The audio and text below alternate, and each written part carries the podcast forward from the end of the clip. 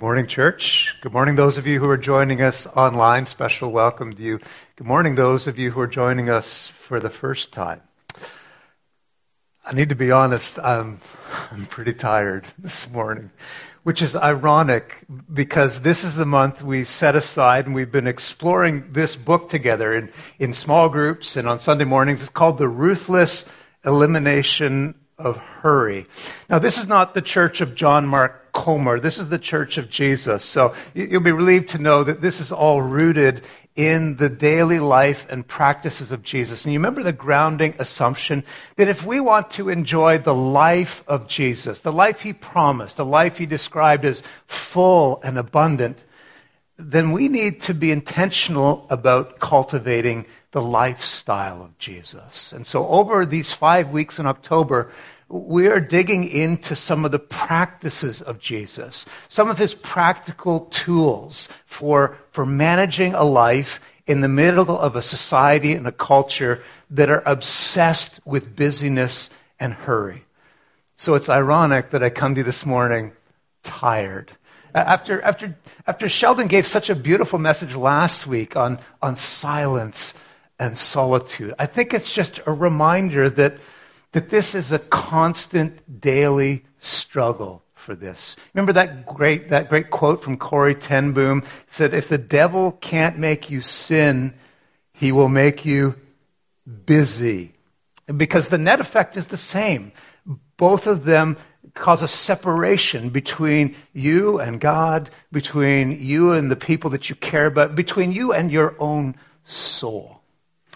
And so we're trying to offer up to each other tools. And this morning we're going to look at another one of the great tools that's embedded in the lifestyle of Jesus. Before we introduce it, though, uh, let's do a little bit of a discernment exercise. We're all at different starting points on this journey. I want you to try and narrow in on yours by thinking for a moment about this question What is it that you desire most? Maybe that's changed over time, but but right now, in this moment of time, what do you desire most? And this require, requires a, a, level of, of honesty, doesn't it? Uh, because don't be too rushed in, in saying, well, world peace or intimacy in my marriage or, or just a, a, great sense of closeness to God. If what you're really thinking is, I want a venti from Starbucks or you know, I've been obsessing about Sony's latest widescreen TV, or you need to be honest. What, what is it that you desire? Because desire is the great motivator of our lives. Desire is the engine that propels us to get out of bed in the morning, that drives us through the course of our day. And that's a good thing. But if any point the desires in our life are no longer under our control, but instead are the driving force of our life, then we're in trouble. Because if you take a close look at, at what's going on, about the dynamics of desire, I think we have to acknowledge that at some level, desire is never fully satisfied. That's just the nature of what it is for us. And we've known this for a long time. As far back as 1000 BC, one of the writers of the Bible, Qoheleth, of, of the book of Ecclesiastes, said this that the eye is not satisfied with seeing. That sounds a little bit confusing. Maybe you know the version that comes in the form of, a, of our more modern poets who said it quite simply I can't get no satisfaction. It's just, it's never enough. One of the, the great towering intellects of the, the, Middle Ages was a man named Thomas Aquinas. And, and he once asked that question. He said, What is it that would satisfy this, this pulsing sense of desire? What would it take to feel completely and fully satisfied? And this is the answer he came up with. One of the great minds of the history of the world. His answer? Everything we would have to experience everything and everybody. And we'd want to be experienced by everything and everybody. Eat at every restaurant, travel to every country, experience every natural wonder, make love to every partner we ever desired, win every award, climb to the top of every profession, own every item available in the world. We'd have to experience all of it in order to feel fully satisfied. Now, sadly, we, we know that's impossible. I mean, I mean, even if you had unlimited funds, we still we have these nasty little limits on our lives, like space. Like where do you put all the stuff? And time. There just isn't enough time. And what all of these poets and, and prophets and teachers are tapping into is the reality that even though desire is infinite, there are no limits there, we are not. And so if you want it in a mathematical formula, here it is. Infinite desire minus a finite soul. And what do you get? You get restlessness. This chronically unsatisfied way of living. It's like, like an itch, and it never goes away. And the harder you scratch it, the worse it gets. No matter how much we see or do or buy or sell or experience, there's always something in us that craves a little bit more. And so the question for those of us who, who are trying to attach ourselves to the life of Jesus and be disciples, apprentices of Him, is what do we do with all of that desire, with all of the restlessness? Well, the teachings, the tradition of Jesus, they would offer up this answer that human desire is infinite because we were made ultimately to desire above all else a God who is infinite. It will take all eternity to, to even begin to explore the wonders, the vastness, the beauty of who God is and what God has made. That, that the only satisfaction to that relentless, restless drive and desire in our lives is found when we attach it to its only one proper object. And then you place everything else in its place. Uh, the, the most famous way of putting this, I think one of the most memorable phrases describing God outside of the Bible itself, was written by St. Augustine around the time of the fall of the Roman Empire. He said, and many of you have heard this before, he said, God, you have made us for yourself, and our hearts are restless until they find their rest in you. One of the writers that we've been following a little bit through the series is Dallas Willard. Listen to how he put it. He said, Desire is infinite, partly because we were made by God. And we were made for God. And we were made to need God. And we were made to run on God. Isn't that great? We can be satisfied only by the one who is infinite, eternal, and able to supply all of our needs. We are only at home in God. And when we fall away from God, the desire for the infinite remains, but it gets displaced by all of these other things that certainly lead to destruction. You see, when, when whether it's a choice or, or, or just through indifference or busyness, when, when God is displaced from primary position in our lives, the desire don't go, the desires, desires don't go away. They just they get siphoned off into a hundred, a thousand other things. The result? This chronic condition of restlessness. Or even worse, a, life filled with angst and anger and disillusionment. And all of it, I think, is the fuel that, that propels us in this life of busyness and, and overload and materialism and careerism. And that in turn just feeds into itself this vicious cycle. Now, as if, as if that weren't challenging enough, all of that is, is rooted in our nature, what it means to be human beings. We also have the predicament of living in the midst of a culture at a time in history when all of this gets ratcheted up by the marketing industry. With its obsession with the twin gods of accumulating things and accomplishing stuff. Advertising, at its most basic level, is an attempt to monetize our restlessness. You, you, feel disillusioned, restless, lacking, filled with desire. Try this. It will fulfill your heart's dream. Of course, it never does. Uh, we see upwards of 4,000 ads a day, every day all intended to stroke that sense of desire. Buy this, do this, eat this, drink this, have this, watch this, be this. In a book on the Sabbath, Wayne Muller said, It's as if we have inadvertently stumbled into some horrific wonderland. And once again, you're thinking, boy, I'm glad I made the effort to come to church this morning. I felt tired before, now I feel lousy.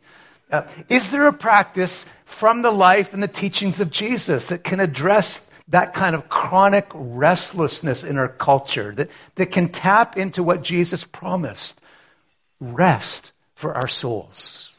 I hope you know the answer. The answer is yes. In fact, there's several of them, but we're going to look at just one today, the one that I think is at the top of the list. Today we look at the subject of Sabbath. Sabbath. You've heard the word before? Uh, it's not really an English word. It comes from the Hebrew word Shabbat.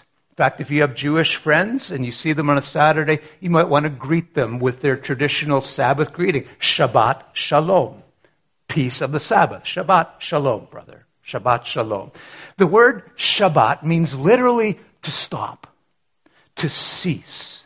And so the Sabbath is a day to stop. Stop working, stop wanting, stop worrying. Just stop. What I'd like to show you, um, and again, this is just helping to gauge our starting point. We all start somewhere, is a pair of lists, descriptions. And you may identify with one side of the list more than the other. It won't be consistent all the way up and down, but, but I want you to, to get a feeling for what the challenge is. And then we'll address what the opportunity is, the solution. So, so here's the list. Which better describes you at this stage in your life? In your life, is it restfulness or, or, or restlessness?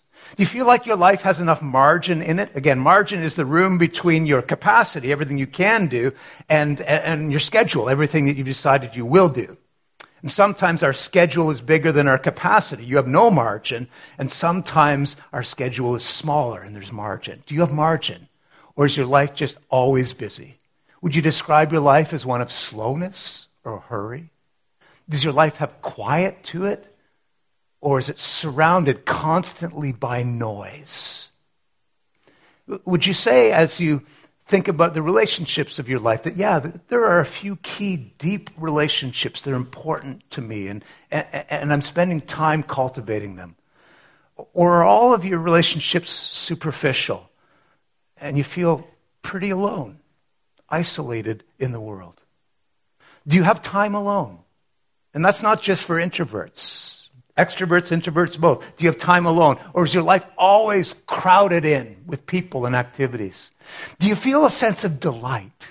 Can you really enjoy the world God has made and the, the, the life He has given to you?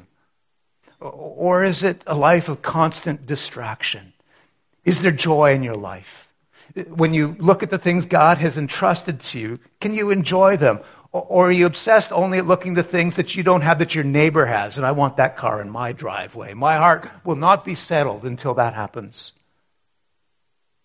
Is there clarity in your life? I understand who I am. I understand why I am. I understand the purposes God has for me. Or is it just a state of confusion? The list kind of goes on. Is there gratitude in your life? Or, or is it driven more by greed? Is there contentment? Or, or do you find yourself discontented a lot of the time? Are you a trusting person? Or is your life filled with worry? Is there love, both the ability to give it and receive it? Or the antithesis of love, anger or angst or just indifference? Do you have room for joy? Or is your life one of melancholy and sadness? Is there peace in your life? Or do you live in a constant state of anxiety? And don't miss these last two, because we do spend a sizable portion of our lives at work. Do you work uh, out of a posture of love? God has given me something to do, and, and I love to give it back. Or do you work in order to achieve and receive love the adulation of other people? Do you work because you're making a contribution to God's world, or do you work because you need to accumulate for the sense of your own pride, status, and, and, and position? Again, you will drift more to one side of the list than the other. And if, if those attributes in column B, if, if you resonate more with those things, uh, this is not meant to be a guilt trip. Uh, again, human nature, uh, living in our age, a digital age, an advertising age, this is a foreboding, a formidable alliance against a spirit of real restfulness. So it's no wonder that when the writer of Hebrews starts talking about the Sabbath and, and this spirit of rest, this is what Hebrews 4:11 says. You ought to make every effort to enter into that rest, to keep the Sabbath. And note the irony of the words. You need to work hard to rest well. This doesn't just happen. You need to work at resting. There is a discipline to the Sabbath, and it's not easy. It's, it takes intentionality. It doesn't just happen. You plan for it, you prepare for it. It takes self control because you have to say no to a list of good things in order to say yes to the best thing, that one thing. And Sabbath is God's primary discipline, the primary practice in which we cultivate this spirit of restfulness in our lives. Walter Brueggemann, great Old Testament scholar, has this line. He says, You know, people who keep Sabbath, they live all seven days differently. It's true. Watch out for the Sabbath. It will mess with your life. It will start with messing with your Sabbath day, but then it starts messing up all the other days in the best of all possible ways. Is it any wonder then that Sabbath is woven right into the, into the practices, the, the rhythms of the life of Jesus? Let me just show you one example. It's the text that Hannah read for us this morning. So imagine this lazy Saturday afternoon you're out hiking in the meadow with some friends, and, and on one side is the, the, the, grassy meadow, and the other side is a cornfield. And as you're walking along, you're just plucking at a few of the, uh, of the kernels, and you're talking. And uh, this was, this was the situation for Jesus and his friends or followers. This was a core practice. They spent an entire day together just to set aside time and refocus, just to slow down and stop. Now, on this particular Sabbath, Jesus got into trouble with the religion police, the scholars. I mean, they, they didn't like the way Jesus was practicing Sabbath. You see, in their mind, there were tons of rules for the Sabbath. Sabbath was more about checking the right boxes than it was entering into a time of, of real intimacy with God and God's world. And they'd missed really the purpose, the heart of it. And in what I think is kind of a loving rebuke, Jesus said, this is the key verse for today, Mark 2 27. You know, the Sabbath was made for us, not man for the Sabbath. The Sabbath is a gift. It's not this heavy legal weight that God drops on us. What a stunning idea. Yet, thousands of years later, we're still trying to learn exactly what he means. What's the context? Again, Uh, Jesus pushing back against the religious police of the day, those who would just load up people with a guilt heavy list of things that had to be done and missed the Father's heart behind why you want to spend a day slowing down. Translation this is a culture that's almost completely the opposite of ours. First century Jews, they needed to hear the second half of what Jesus said. This is not a man made thing not a heavy weight. They had it backwards, you know, cart before horse. But if you think about our century, the problem isn't that we are legalistic about Sabbath, imposing lots of rules. The problem is it's not even on our radar. Most of us don't practice Sabbath. A day off, maybe, if we can manage it. Sunday worship when I can, if I can get here. But few of us really know what Sabbath is all about. And so, as, uh, as John Mark Comer argues in this little book, 21st century North Americans, They need to hear the first half of the command. The Sabbath was made for us. It was designed by God Himself, and it is for us. It's a gift to enjoy from the one who created all that is. And in this kind of iconic one line teaching, really what Jesus is doing is tapping into a practice that it turns out is as old as the earth itself. A practice that goes all the way back to Genesis chapter 1. You, you remember the, the opening line in the story of God, Genesis 1. In the beginning, God created the heavens and the earth. Yay, God. And then after six days of, of work getting the universe up and running, we read the following Genesis 2, verses 2 to 3. And by the seventh day, God had finished the work he'd been doing. And so on the seventh day, he rested from all of his work and he blessed the seventh day and he made it holy. Why? Because it was on the seventh day that he rested from all the work of creating that he had done. Did you catch that? God rested. Yeah, yeah, yeah. But I, I, mean, for me, I'm an extrovert. I'm busy. I like to be. I like to be doing stuff. God rested. Yeah, yeah, yeah. But uh, you don't know the job that I do, the demands that are on me. I just I can't make it through the week by taking that much time off. God rested. But, Pastor, you don't know what my life is. I got young kids and a busy home. It's not doable. Maybe later on. Do we need to say it again? God rested. And in so doing, he builds a rhythm into creation itself, a tempo, a syncopated rhythm. Six days of work, one day of rest. And when we fight against the rhythm, it's like we're fighting against the grain of the universe. And as, as one philosopher, a man named H.H. H. Farmer, said, if you go against the grain of the universe, you get splinters. How many of you feel like you got a few splinters? And I've heard people laugh this off, this call to Sabbath, with cliches like, you know, the devil never takes a time off. Idle hands, you know, make for the devil's playground. Yeah, well, last time I checked, the devil loses in the end, and who are we to be modeling our practices after the devil anyway? The last time a society tried to abandon this rhythm, the seven day work week, happened during the French Revolution. They switched to a 10 day work week in order to increase productivity. You know what happened? Disaster. The economy crashed, suicide rates skyrocketed, productivity plummeted.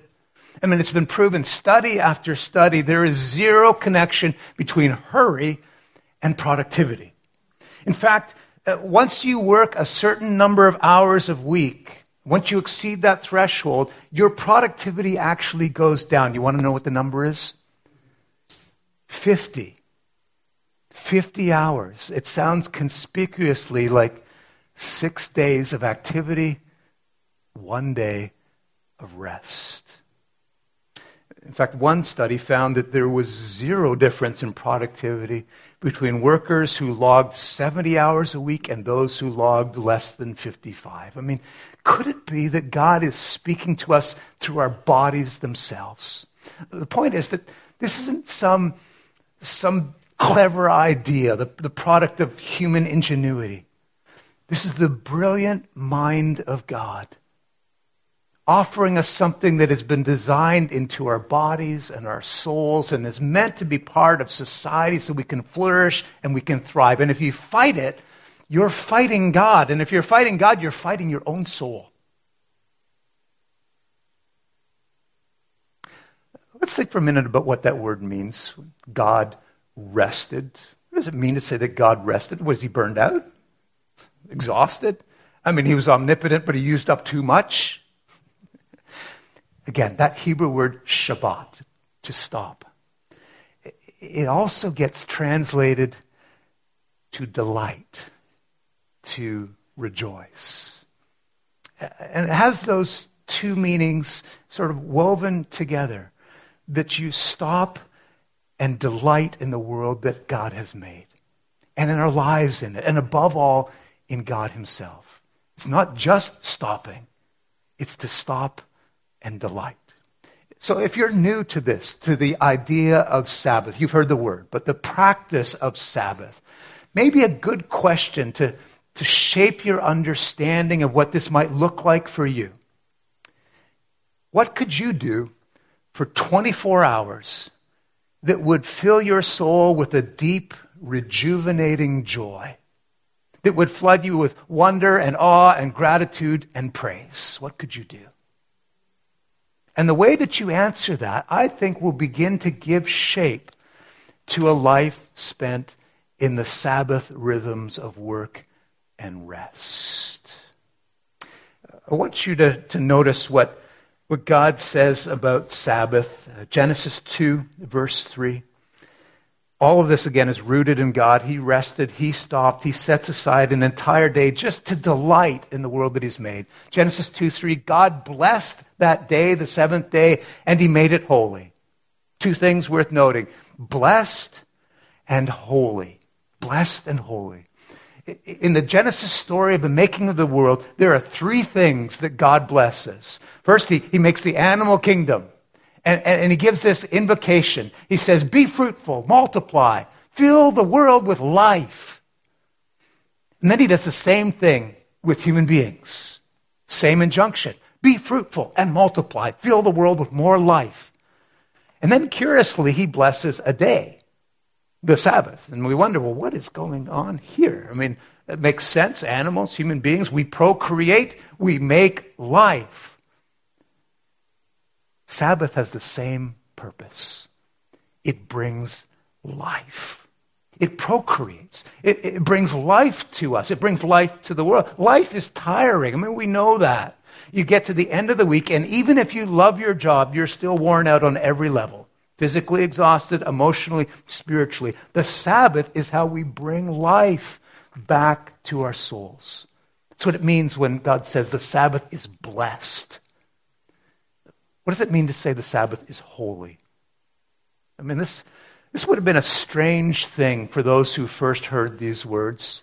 How is a day holy? Because they had this idea that, that the only thing holy are places. That God was confined to specific spaces. You wanted to find God, you went to a holy temple or a holy mountain or a holy shrine. God was there.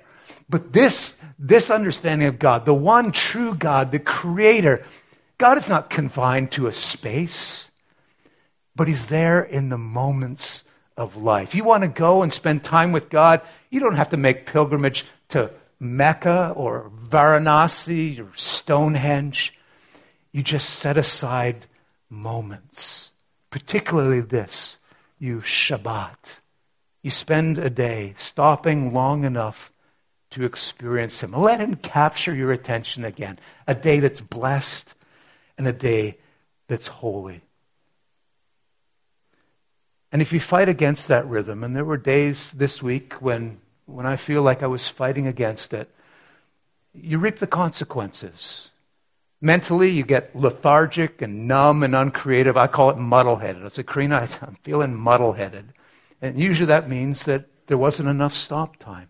You reap the consequences emotionally. You, you become irritable or cynical overwhelmed, uh, and just it leaks out of you in ways that none of us want to see.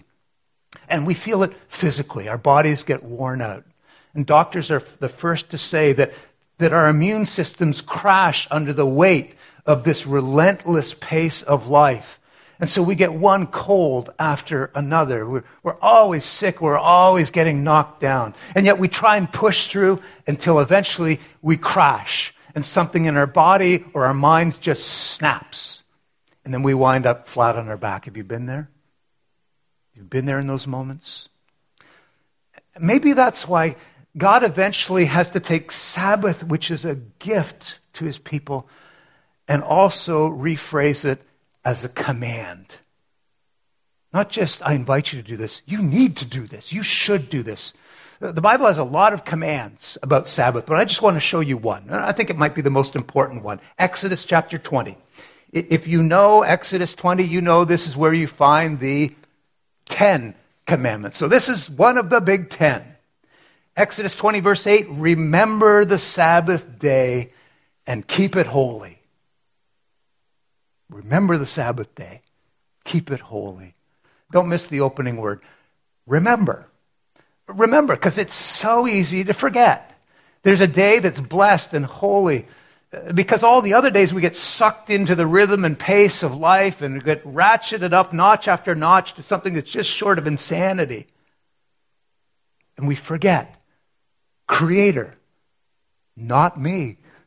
Creation. That's me. And then we, we remember that life comes as a gift. And we remember to take time and, and delight in what God has made. Remember to be present in the moments and, and not miss what God has for us. Humans, we are prone to amnesia. And so God commands us first to remember. He goes on, Exodus 20, verses 9 and 10. Six days you shall labor and do all your work. On the seventh day, it's a Sabbath to the Lord your God. Could also be, uh, be, be translated set aside for the Lord your God or dedicated to the Lord your God. So the Sabbath is it's not just a day for rest, it's also a day for worship, a day for the Lord your God. And by worship, I don't just mean coming to church and doing some singing. I mean, that's a good place to start. Great singing today. It was wonderful. But I, I mean a life that is wholly oriented towards God. And take note here, because this next point is really crucial, and this slayed me when I first grappled with it. The Sabbath is not the same thing as a day off. The Sabbath is not the same thing as a day off. What's the difference? Uh, a favorite writer of ours around here, a man named Eugene Peterson, had a name for a day off. He called it a bastard Sabbath. The illegitimate stepchild of the seventh day and Western culture. On your day off, you don't work for your employer, hopefully, but you still work and you run errands and you catch up on housework and you pay the bills and you run out to IKEA and four hours later you emerge again. And maybe you play a little bit and kick a soccer ball around or go shopping or cycle through the city and great stuff. I love my day off. But those activities alone don't make a Sabbath. The Sabbath, the focus is on two things rest and worship. And notice how, how broad the words are rest and worship. Broad enough that they accommodate all kinds of interpretation and understanding, depending on your personality and your stage of life. Sometimes people hear worship, and again, they think that means singing praise songs, reading the Bible, practicing intercessory prayer, do all that stuff. Good stuff. But it's something bigger than that.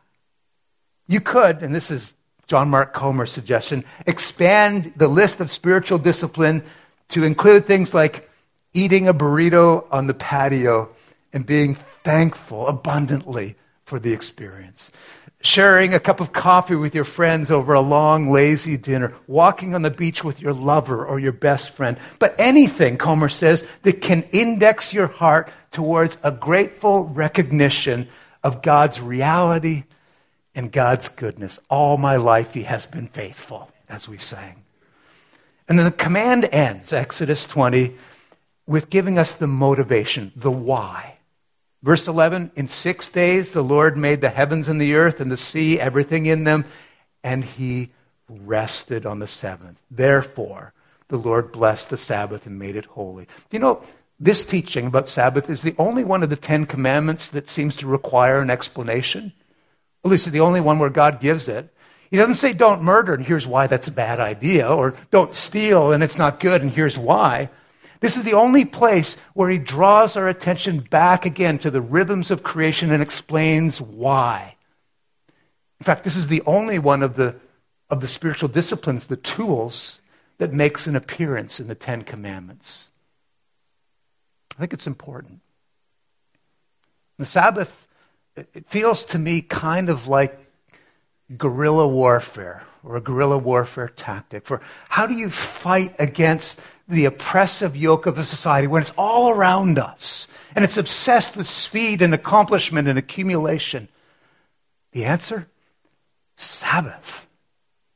It's, it's like a governor on the speed of life. Those of you who are in the automotive industry, you know a governor is something you place on your vehicle that prevents you from exceeding a certain speed. So most of our trucks now have governors that say you can't go more than 110 kilometers an hour, even if you want to. This is like a governor on our lives. All week long, we work, we cook, we clean, we shop, exercise, answer a bazillion email and text messages. We inhabit the modern world, but we hit a limit. And on the seventh day, we slow down. Actually, we come to a full stop. The Sabbath is a governor on the speed of life. And then finally, this the Sabbath is not meant to be a heavy weight placed on God's people, it's a gift an invitation, and it's all about it's all about freedom. Freedom from the need to do more and get more and be more. Free from the spirit, that, that evil, that demonic spirit of, of restlessness that just enslaves our society. We are free to live under another spirit, the Holy Spirit, the Spirit of God, and enjoy that restful calm that can settle over us. It's what Jesus promised. When you yoke yourself to me, you will find that that shared life together is easier. For my yoke is easy and my burden is light. And in the end, maybe we find that life with God is enough. Join me in praying that it might be so.